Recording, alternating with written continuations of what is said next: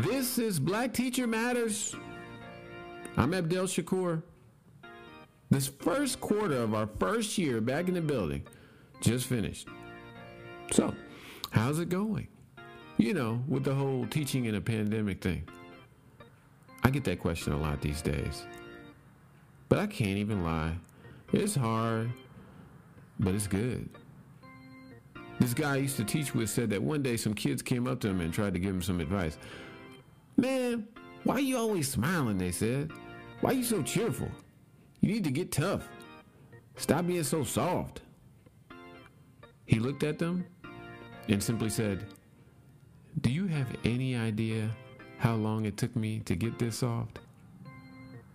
In my fourteenth year, I think I'm coming into my own softness. More often, I'm taking it easy, rolling with the vibe in the space, ceasing the worship of the perfection idol, entertaining the notion that we might actually be enough today if we can see each other, see ourselves, maybe revel a bit in the absurdity that's being dished out daily. And that's why last episode, where we heard from the poet Ross Gay, talk about the need for us to think more intentionally about the way we've been taught to gather, the ways we need to relearn how to gather, that really hit home for me. This episode is the second part of our conversation, also featuring special special guest star poet Nandi Comer. It's gonna be a good one, y'all. But before all that, I got a story to tell. I hope you enjoy.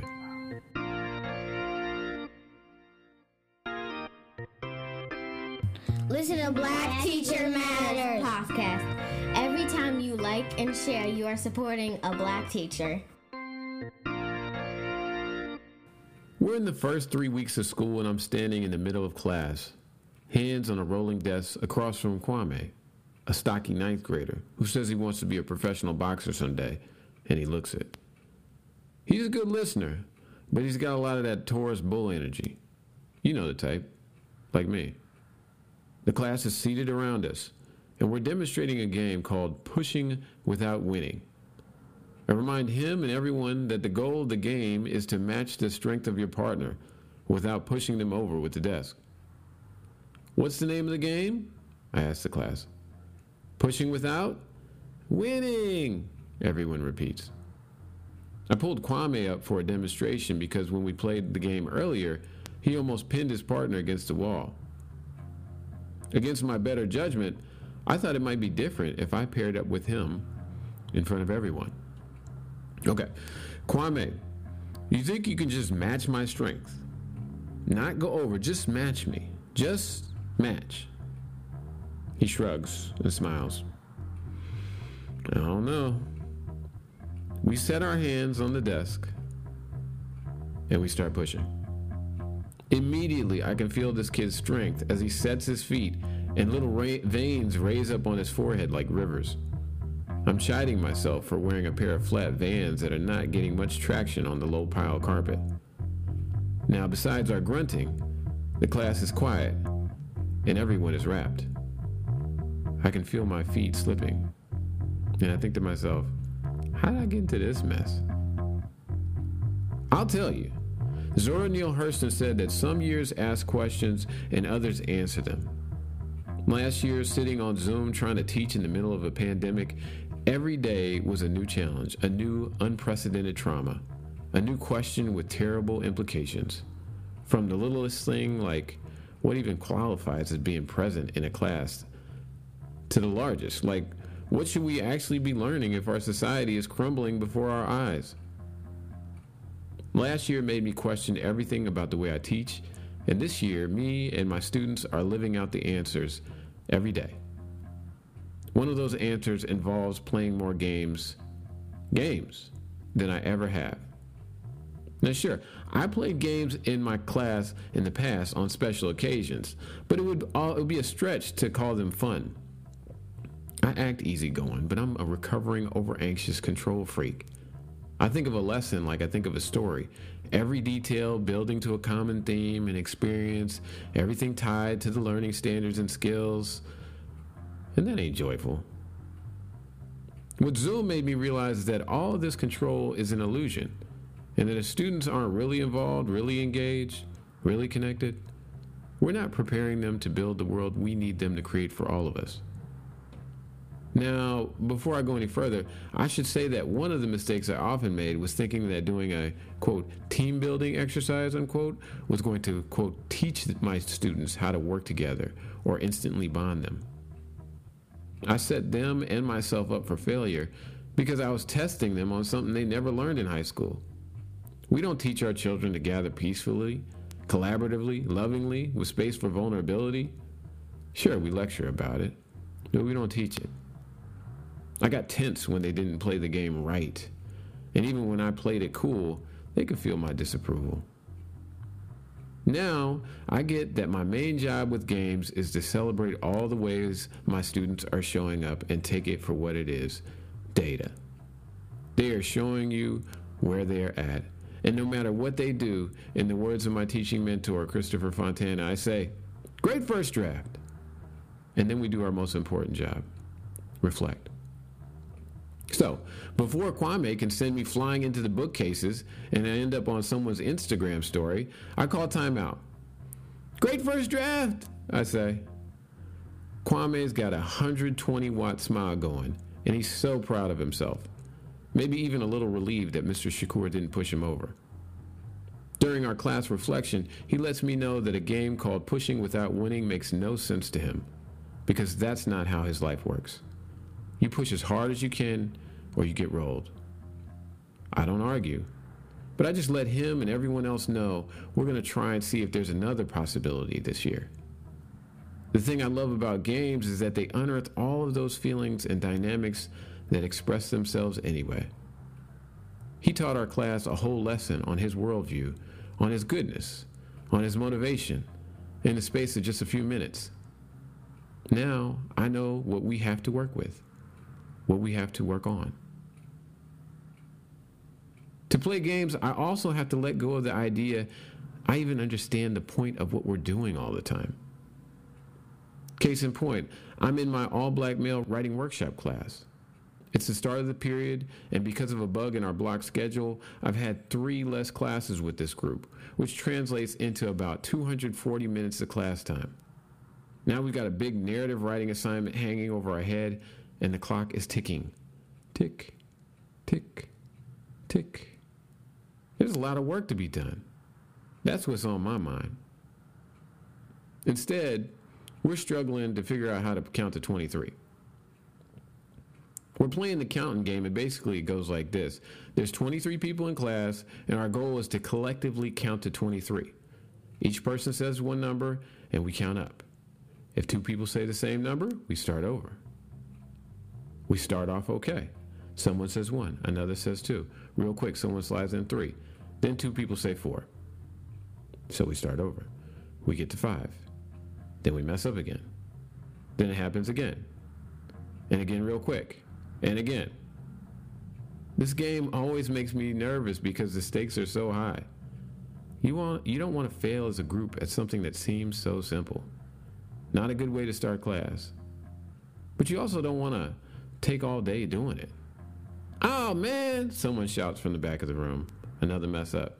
Dang, why y'all do that? It's one at a time. We try again and get to eleven, but we mess up again. What is wrong with y'all? Someone scolds. Even I'm sucking my teeth mournfully every time we have to restart. When we get to eleven and mess up again, I'm thinking about how I can gracefully stop the game and transition back into the lesson. Great first draft, everyone. We got to twelve today. Maybe we can go for sixteen next time. But then I noticed Glenn. I noticed Glenn's voice, who's standing to my right. And he started the count. Each time we mess up, he says, one, firmly, to restart us. One. One. One. Each time a little more firmly, a little louder. After a while, I stop sucking my teeth and concentrate on just listening close. And we get to eight, and then twelve, and then fifteen. Instead of trying to sneak our numbers in by saying them fast, we really listen, really anticipate each other's breath. sixteen, eighteen, the room feels intense. twenty, It's energetic. I can feel it on my skin. twenty-two. Then finally, someone yells out, twenty-three! And we cheer like we won the championship. Who's crying? I'm not crying. You're crying. And here I was thinking that the whole game was just about working together. But Glenn showed me that it's also about being the type of leader who encourages by being ready to start again, without recrimination, without remorse, without regret, getting us back on the magical, funky one.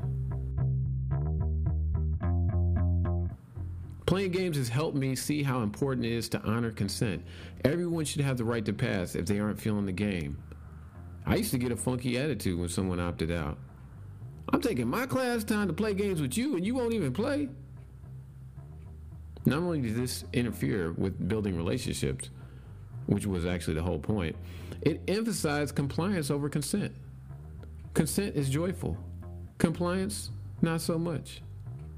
Now, if a child passes, I say cool and kindly ask them to join our reflection afterward.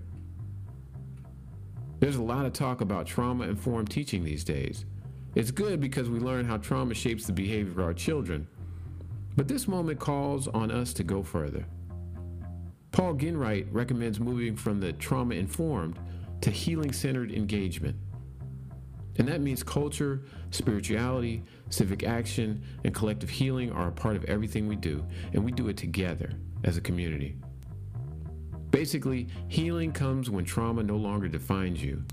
Your definition comes from your connections to the world, to your soul, to your community, and your actions that repair harm. And that is a path to healing. And that path is collective, not individual. And that path is energized by joyful engagement. And that ain't no game. Who wants to play one?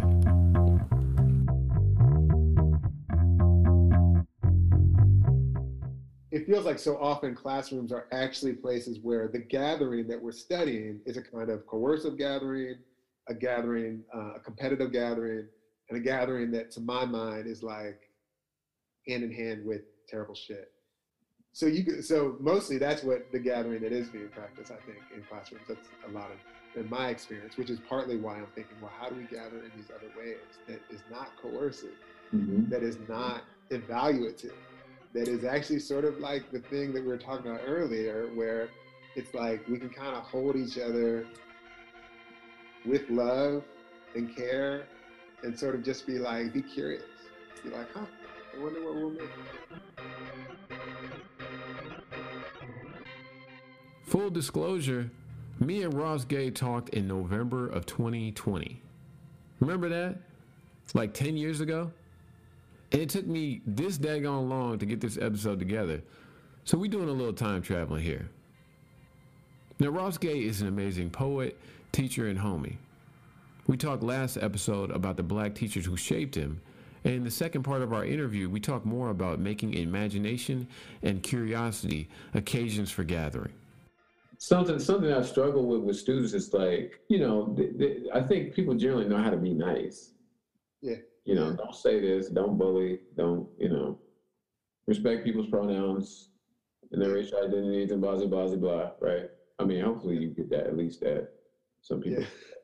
I mean, that's, that is a goal. That's definitely a goal. Yeah. But to be curious about one another. Yep. In a way that's not, that allows for vulnerability. Like your own vulnerability about your curiosities, and then also that person you're being curious about, like for them to feel safe enough to give a home to your curiosity in some kind of way. Yeah. And that seems like the hardest, the most difficult thing to kind of break through in terms of the ways that we gather. And like, cause that's not a, it's like, no, we, you know, if I put them in a, you know, I put them in a breakout room or whatever, I say, well, I just want y'all to talk, you know, and it's be like, I come back two minutes later, screens are dark, it's quiet. It's like, we done. We didn't have nothing else to talk about, we're done.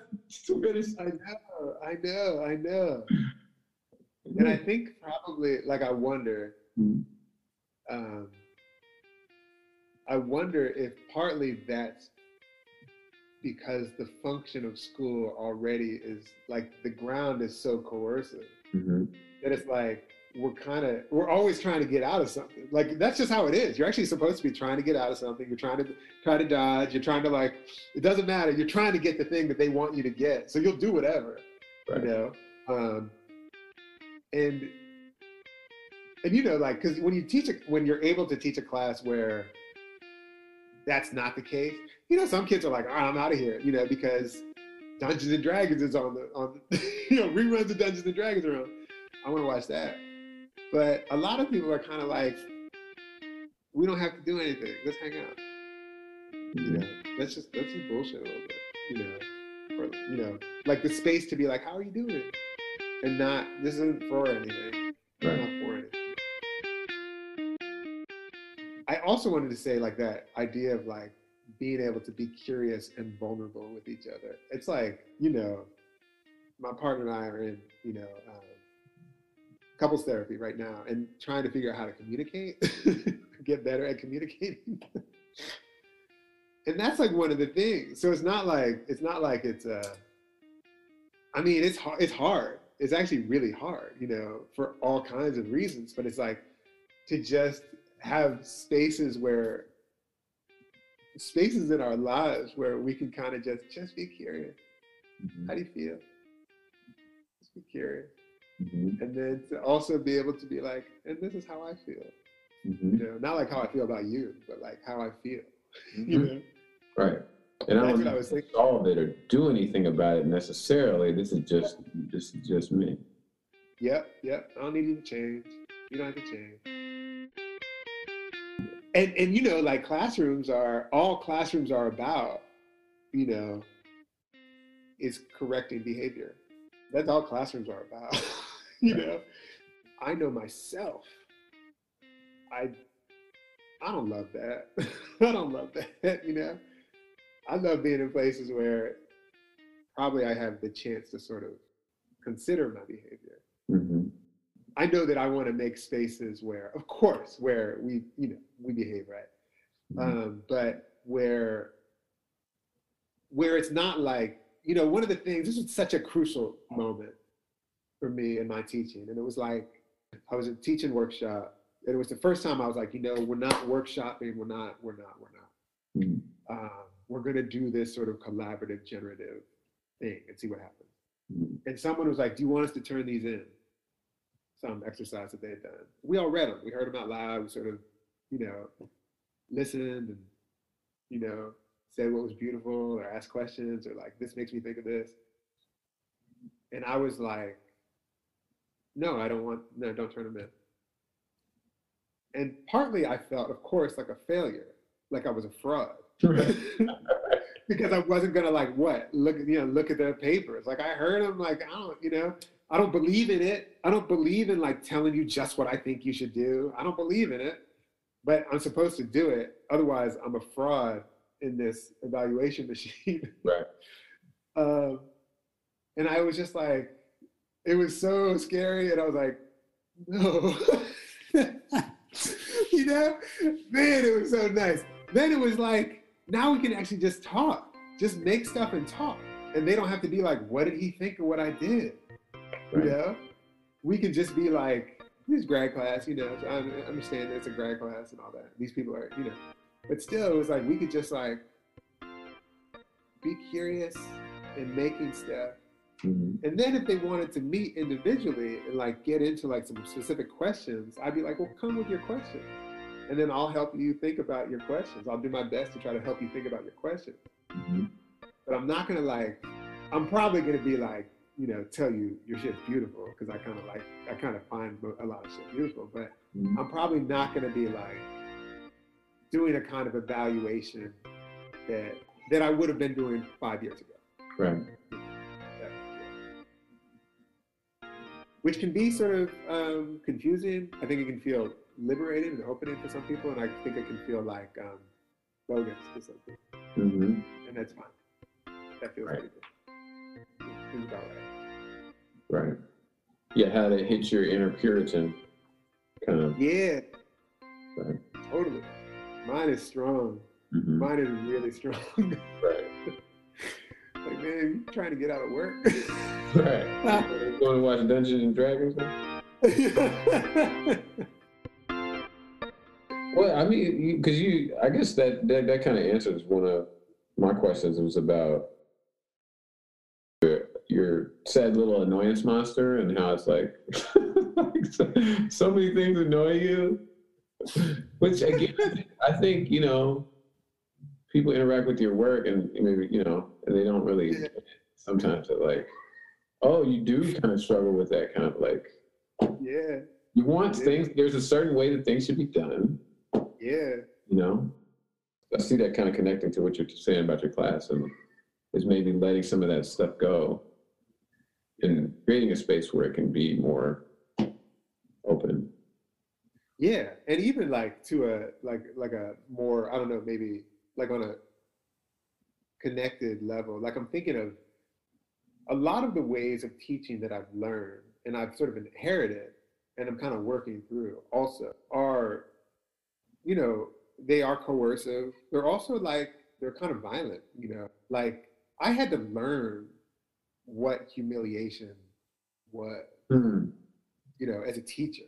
I had to learn that, like, I have a, I have a little bit of a, a part of me who, who still sort of knows that as a pedagogical strategy mm-hmm. to shame someone into something. And it's easier to see it as a coach, like a, like a coaching strategy at times. Like a coach, like a coaching strategy, you know, like a terrible coaching strategy. Like I remember,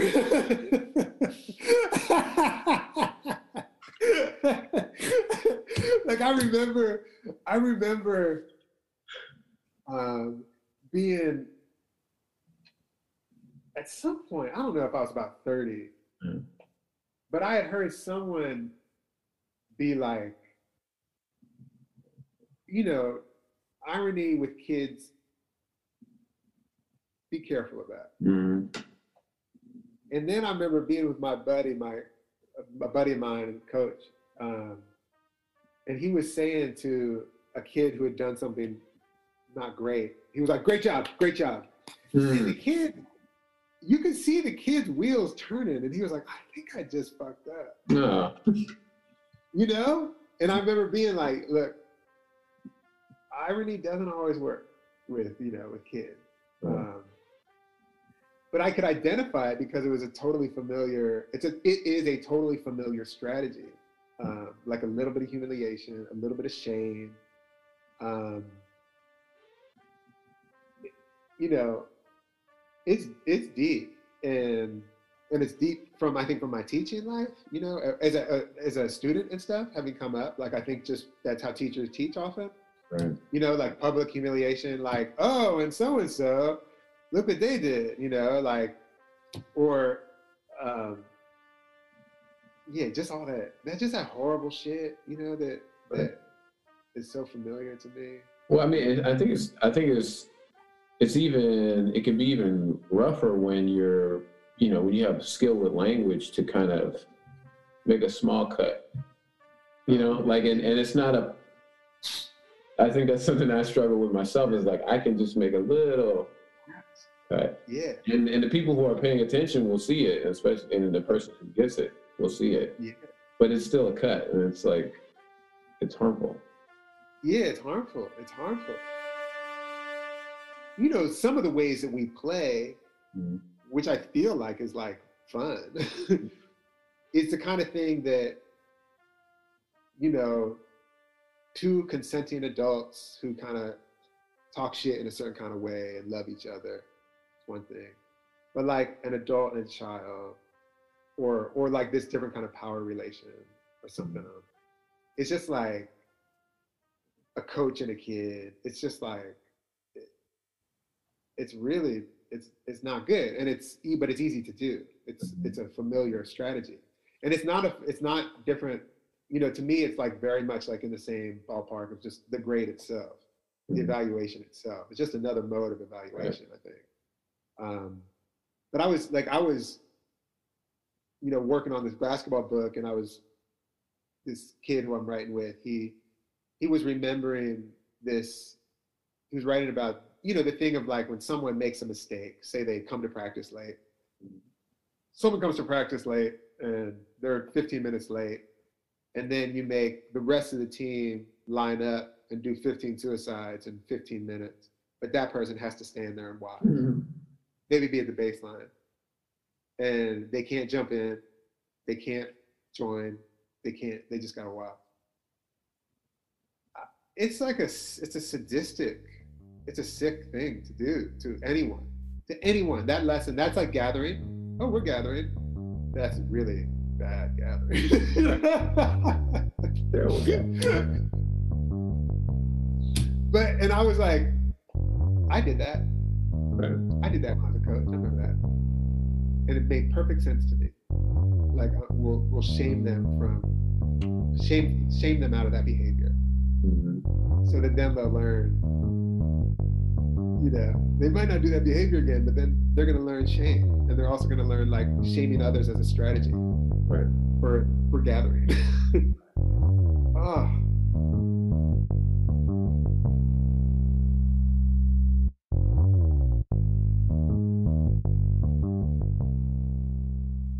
Anyway, that's all to say, it feels like part of my practice as a teacher to sort of like continually be recognizing those things that, that do actually like live in me, you know, um, and just sort of like put a little light on them. And if I see it, be like, you know, come back, come back. You're like, you know, right. Do better.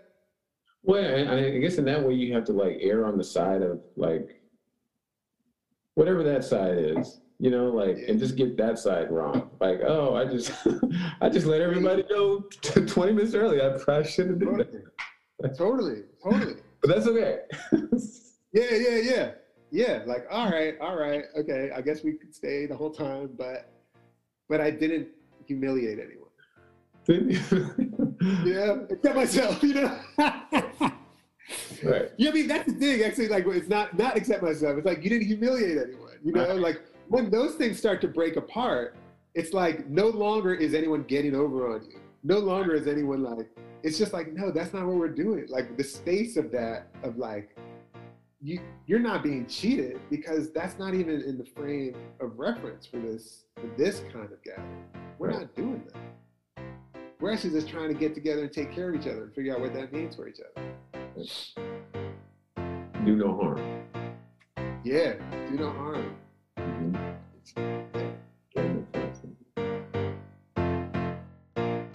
So what does all this look like in Ross's classes? If you're looking for the standard setup, you're probably going to be frustrated. And Ross is cool with that because he says frustration is good practice to gathering with a space for imagination. You know, like, I don't know, we say like metaphor or like the imagination. I want us to sort of be in the process of studying making things that we could not imagine ourselves making. So sometimes that's gonna be like, today, I'm gonna send you a clip of a Kurosawa movie that I love, and it's gonna be a four second clip, and you have to translate it into a, you know, six minute dance. And maybe like a dance in your chair. Or um, or we're gonna make a movie from the perspective, this, is, this was last week, uh, two weeks ago, you gotta make a movie from the perspective where the where the sycamore tree in the cemetery here is the protagonist. There has to be choreography, there has to be found text, there has to be blah, blah, blah, you know. Basically, like, it's a it's a quote unquote poetry workshop, but I don't, I'm just not interested in teaching like a standard kind of workshop situation, which means basically that you bring in the work, and you know this, but for people who don't, you bring in the work and then They people basically tell you what you think they think you should do it, which is so deeply boring to me, pedagogically uninteresting. I'm really interested in people like trying to do stuff they just have no idea how to do, you know. And so always the exercises always are. I mean, I don't know how to say always, but a lot of the time it's going to be something that probably we have never done before. I have a sense that that's just valuable practice for artists, you know? Today I was thinking, this phrase was going through my head about making, you know, writing, but making art, is, and it's like, obedience is really bad for art. In a way, like making conditions where their ability to be obedient to what they know is going to be kind of over overridden, you know, like they're really good at like similes. Well, I don't know how you're going to do that in a movie. Good luck. Like, make it happen, you know, make it happen. Collaboration and imagination. That's sort of what I'm trying to do. I never grade. I never even talk about grades, like scarcely turn things in. You know, we mainly bring stuff, make stuff, bring stuff, share stuff, or make beautiful shit together. Mm-hmm. That's like the objective. And that idea of classroom is a place where we practice gathering. Yeah. Like, that seems like that is a, that lesson is being taught either way. Yeah. Whether you're yeah. actually doing it or not. That's exactly right. That's exactly right. And I guess it's, and it's, and it's where we practice how to gather, mm-hmm. how we want to gather. So gathering is going to happen no matter what. And it's going to teach some lessons, whether we're conscious of it or not. But the question is, how do we gather in a way that does not precipitate terrible shit? Gather in a way that carves a path for liberation. I reached out to Nandi Comer because she's an awesome teacher and poet in her own right, and she worked with Ross at Indiana University. She's the author of American Family, A Syndrome, Tapping Out, which was awarded the twenty twenty Society of Midland Authors Award and the twenty twenty Julie Suk Award. She's a Cave Canem Fellow, a Kahlil Fellow, and a twenty nineteen Kresge Arts in Detroit Fellow. And she had a little bit to share about what she learned in Ross's class. I think that Ross, he loves to upturn expectations of what a space can be. And it's like always rooted in joy and always rooted in like, how can you make things a little strange and not uncomfortable strange? So I think some people are interested in upturning expectations to get people outside of their comfort zone.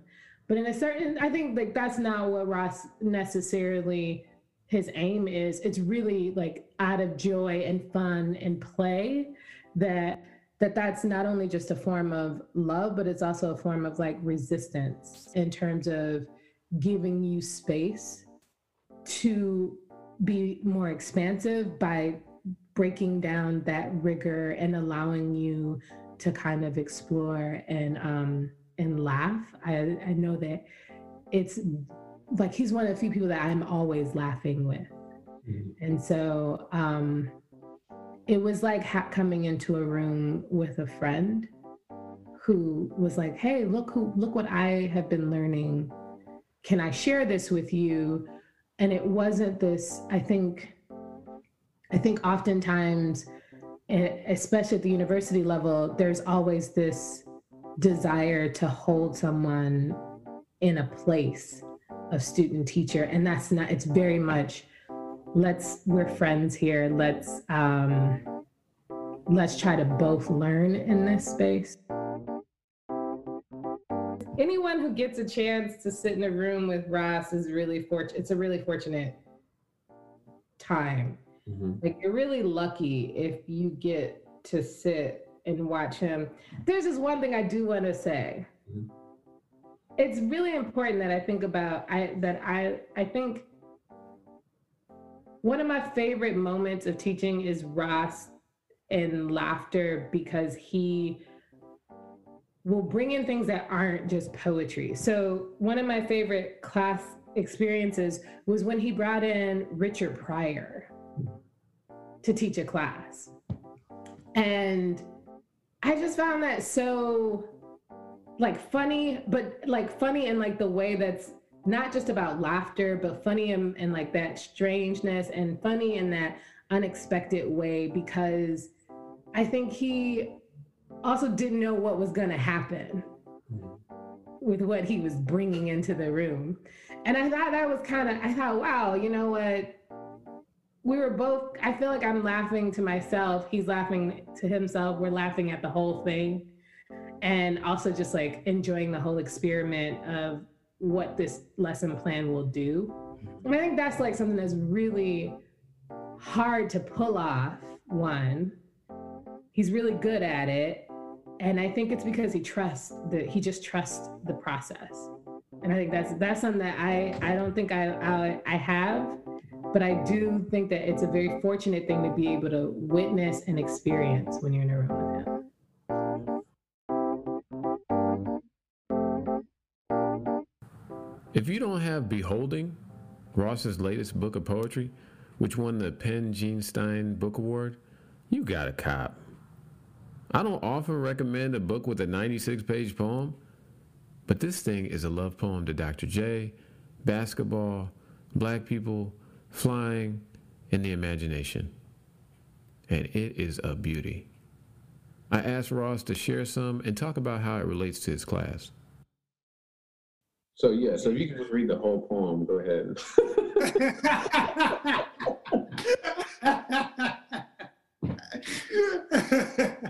Buckle in. Here we go. Start on page one, go on the page. Uh, like page ninety-four. Well, I was um, I was trying to figure out how to, like, do this, but um, I was interested in this idea of a practice, you know, like, it was like a like one of those, like, little nuggets of diamond that when you, you're just kind of going through the whole book, and then you get to this piece where it's like practice, you know, this yeah. is practice, whatever. You know, the poem is sort of a, a meditation on on looking, on witness. It's on flight, um, black flight. Um, but the deal with the poem, you know, many other things, but the deal with the poem, in a certain kind of way, it's about photography and about sort of the spectacle. Um, but the poem is about, or one of the frames of the poem or something, the devices of the poem is that I am looking at this move from the nineteen eighty N B A Finals, Doctor J um, playing against the Lakers, which they lost, but that was like the Lakers with early Magic, but like Kareem and um, Jamal Wilkes and them. But so I just, through the course of the book, I'm just sort of studying this one, you know, two and a half second move or so. Um, but, and then having all these digressions, thinking about all of these other things. Um, but I'm looking very closely at that, at that image of Doctor J flying in this impossibly beautiful way that could not happen before he did it. But so toward the end of the book, there's this moment where I'm sort of, um, thinking about being with my father and mother and brother down at the Jersey Shore and X, Y, and Z. And this is sort of swimming with him, going swimming with him. Um, around his neck, we'd wrap our arms, my brother and me, and become in the surf rising to meet us like scrawny brown wings on our dad's back. Gusting in the tumult, he would drag through until the hands of the water held us up. And he said, big breath. And clinging to his slick manatee shoulders, we plunged airborne, the invisible chrysalis cloaking our little bodies bursting as he reached through the water, pulling us with him, reaching toward him to keep from sailing off. How many million eyes in the wake, flashing their light at us, clinging to one another, lit by their looking. How my face to my dad's shoulder, my shoulder to my brother's face, was a kind of breathing and soaring. As a child, I could breathe underwater. My father pulling us through the thick air, pulling us through the pulling us, by reaching his arms as far forward as he could and dragging them back toward us to keep us from falling, to keep from falling. Like that, he'd be holding us. And in this way, flew some from the overboard, and likewise showed us how to fly some from the overboard by reaching toward what you love, which is not a citizenship we're talking about, but a practice. Despite the whole, a practice that spites the whole, spites the overboard. We in here talking about the reaching that makes a falling flight. Do you see what I'm saying? We're in here talking about holding each other, which is a practice. We talking about holding our breath, how long have we been, and how can I be holding yours and you be holding mine? This is my question, I think. How might I be holding your breathing and you be holding mine? A practice we're talking about. The reaching that makes a falling flight. We in here talking about the practice. We're okay. talking about the reaching that makes a falling flight. We in here talking about the practice of the beholden, a practice of being beholden. Talking about how might I hold my beholden out to you and you hold yours out to me. How do we be holding each other? How do we be beholden to each other? Which is really to say, how do we be? A practice we talking about. A practice might be that we in here talking about joy. We in here talking about joy, which might be to say, depending on how you look at it, we in here talking about destroying the world for the world, found in gratitude like this, in the beholder. Okay, yeah, go ahead, go ahead. So, well, yeah, so how, do you, how does that connect to this practice? How does this connect to your teaching? I mean, that's the thing, like I'm sort of like, how do we make a space or, you know, co-create a space, co-create a space such that, um, we understand fundamentally that we are not discrete, that we are not individuals, and that we are in fact beholden to each other in the classroom in a in a way that is not like sort of like what we're talking about. It's not like a like a way that wants to determine you, but in a way that just sort of understands that we are mutually constitutive. Like you do, I do not exist without you, and you do not exist without me, and and that radiates into the world, like. You know, like the sooner it feels like we divest ourselves of the mythology that we are individual and reinvest ourselves, economic words, I shouldn't say it, and, you know, re like sort of uh, seed ourselves with the fact that we are, we are made of each other, you know. Seems like the this there's some possibility in that, you know. There's some possibility in that. And it feels like a classroom is a place to study and practice that, to, which means things like a classroom as a space, like in a, you know, like basic way, like a classroom as a, as a space of sharing, you know, a classroom is a space where rather than maybe the sort of, the standard belief, which is like actually sort of replicating, you know, maybe capitalistic desires for like accumulation and hoarding and achievement, that a classroom is actually a place of like sharing, practicing sharing, practicing understanding, practicing giving, you know, um, practicing being part of something, you know, um, practicing dominating nothing, um, but, and practicing caring, yeah, practicing caring.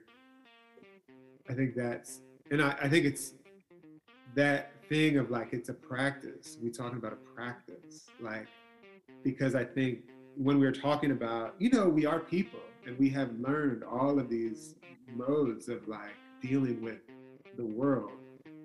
A lot of those modes of dealing with the world are just not the most useful modes of dealing with the world, um, modes of living. We're in them.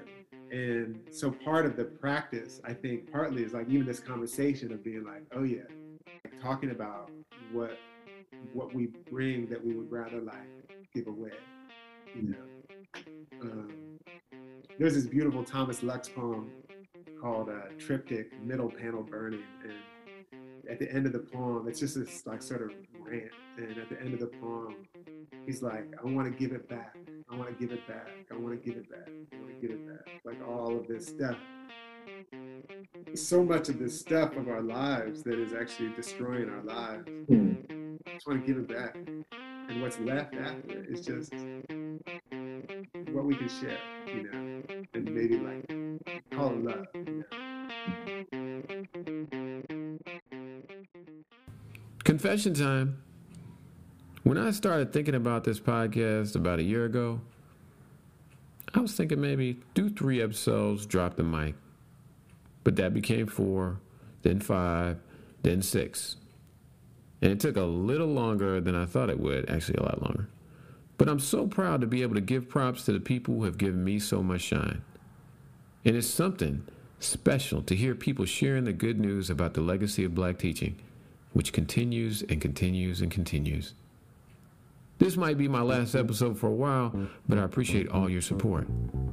Thank you to Ross Gay for being a good dude and being so generous with his time and wisdom. Thank you to my genius warrior wife and producer, Candy Shakur, who is always ready to ride. Thank you to the Shakur kids, Sonny, Benjamin, and Lucy. Thank you to my mom, Diane Graydon, and dad, Gilgamesh C. Jeter, who remain my first and best teachers. Thank you to Christopher Fontana, who encouraged me to take this whole crazy thing on. Thank you to my guests, Crystal Wilkinson, Alex Pate, Bill Jeter, Mister Miller, Mister Alan Miller. And thanks to you, listener, for listening to Black Teacher Matters.